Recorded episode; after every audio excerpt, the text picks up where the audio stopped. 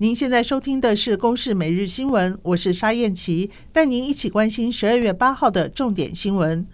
为了冲高国内疫苗的覆盖率，指挥官陈时中挂保证，失联移工打疫苗不会被捕。不过，新竹县一名失联的女义工，昨天在有人陪同之下到卫生所打疫苗，结果因为没有证件，遭到民众检举，被警方逮捕。指挥中心强调不会进行查处，并证实这名女义工已经打完疫苗，也已经放人。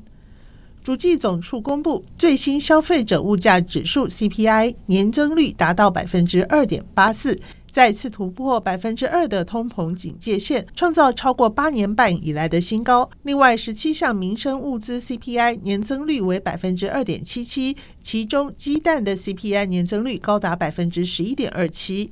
主计总处综合统计处专委曹志鹏说：“原料费涨幅有增加吗？”水果涨幅会增加吗？外食涨幅会增加吗？三项再加上之前前几个月一样的蔬菜的运输费就机票嘛，这五个加起来占整个二点八四的六成四啊。逐季总处分析，随着政府宣布关税、货物税调降，加上油价大幅下修，预估十二月 CPI 年增率会趋缓，通膨压力可望减轻，预估全年不会超过百分之二。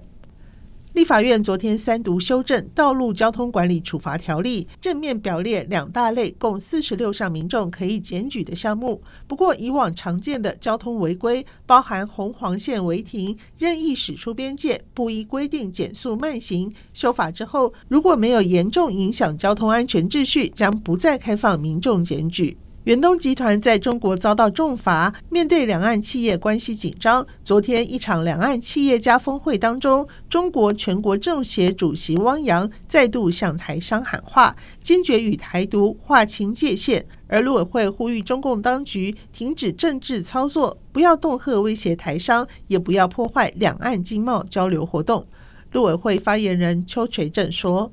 我们要再次呼吁中共当局要停止政治操作。”不要恫吓威胁台商，也不要破坏两岸经贸交流活动。